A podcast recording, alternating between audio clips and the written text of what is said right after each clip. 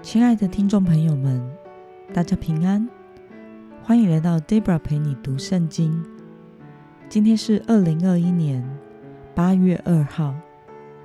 今天我所要分享的是我读经与灵修的心得。我所使用的灵修材料是每日活水。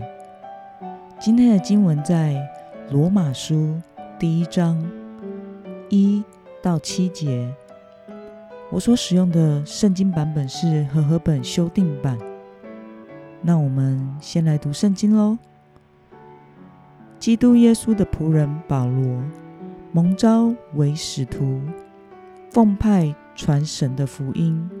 这福音是神从前借众先知在圣经上所应许的，论到他儿子我主耶稣基督，按肉体说。是从大卫后裔生的，按神圣的灵说，因从死人中复活，用大能显明他是神的儿子。我们从他蒙恩受了使徒的职分，为他的名在万国中使人因信而顺服，其中也有你们这蒙召属耶稣基督的人。我写信给你们在罗马。为神所爱，蒙召做圣徒的众人，愿恩惠、平安从我们的父神和主耶稣基督归给你们。让我们来观察今天的经文内容。保罗说自己蒙召要做什么呢？从第一节的经文我们可以看到，保罗宣称自己是耶稣基督的仆人。有仆人就有主人，因此耶稣基督是保罗的主人。他蒙主耶稣基督的呼召做使徒，使徒就是蒙差遣的人，为了传神的福音。那么保罗所传的福音内容是什么呢？保罗所传的福音内容，就是上帝借着众先知所传讲的应许。神的儿子耶稣基督以人的身份来到世上，成就神所应许的救恩，死里复活，以大能来显明他是神的儿子。那么今天的经文可以带给我们什么样的思考与默想呢？保罗为何强调他与我们都是被神呼召的人呢？我想是因为福音本是神的大能，人是没有办法凭借着自己的力量而成为属耶稣的人。我们都是蒙神所呼召，才能从原本属黑暗的国度进入到神爱子的国度中。我们必须明白自己的身份定位。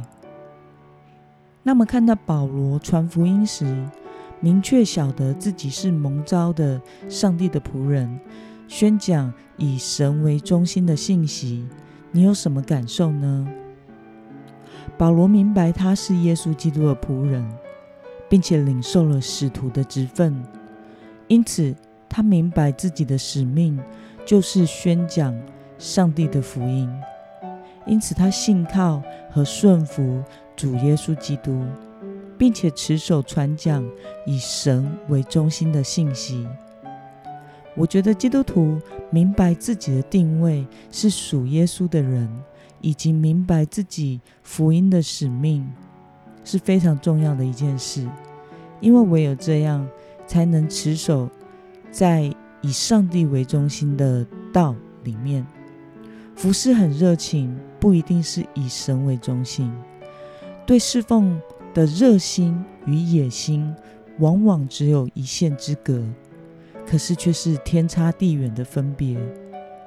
有些人的服饰是出于自己的表现欲，有些人的服饰是出于对人事物的掌控欲，有些人的服饰是期待获得掌声，有些人服饰是把服饰当成自己的事业去经营。而有些人的服侍是出于不得已，唯有我们知道自己是只是仆人，而主人是耶稣基督。当我们清楚自己的定位以及主耶稣所吩咐的使命时，我们才能持守宣讲以神为中心的道，以及以神为中心的服饰。在 Deborah 还是神学生的时期，有一次参与全院祷告会的服饰，是一位牧师要主领。在准备的过程中，我忘记他是临危受命，还是服侍人员有调动。因此，他必须在很短的时间里预备好祷告会。我们也有一些担心会准备来不及。那个时候，那位牧师说了一句让我至今都深以为戒的话。他说：“这没什么啦，不过就是场祷告会嘛。”那一句话让我与另外一个童工都愣住了。不过是一场祷告会。或许带一场祷告会，对一个牧师而言是一件非常熟悉又简单的事。但是这是工作面、技术面，而祷告会的中心并不是主领和主领的技巧，而是上帝呀！我们不能忘记了，我们只是仆人的角色，以恩赐与经验取代了以神为中心的侍奉。那么今天的经文可以带给我们什么样的决心与应用呢？在你的信仰中，有没有不以基督耶稣为福音核心的时候？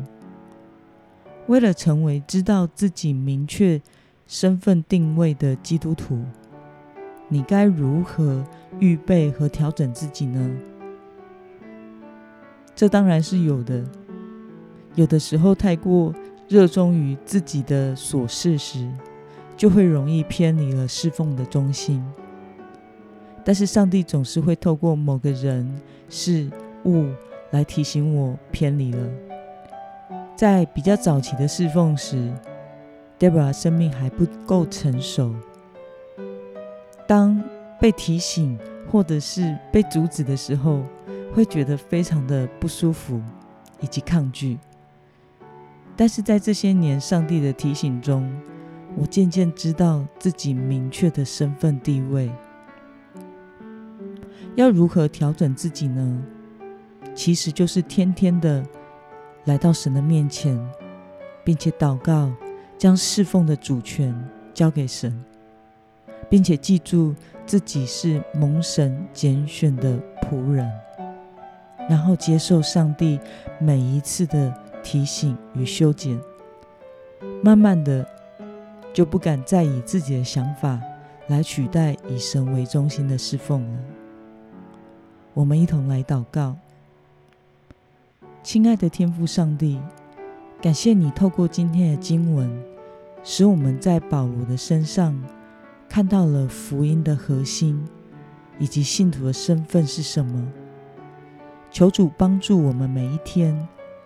都能来到你的面前，重新校正我们生命的中心，并且顺服于你每一次的调整，使我们能成为担负福音使命、过一个属耶稣得胜的生活的人。奉耶稣基督的名祷告，阿门。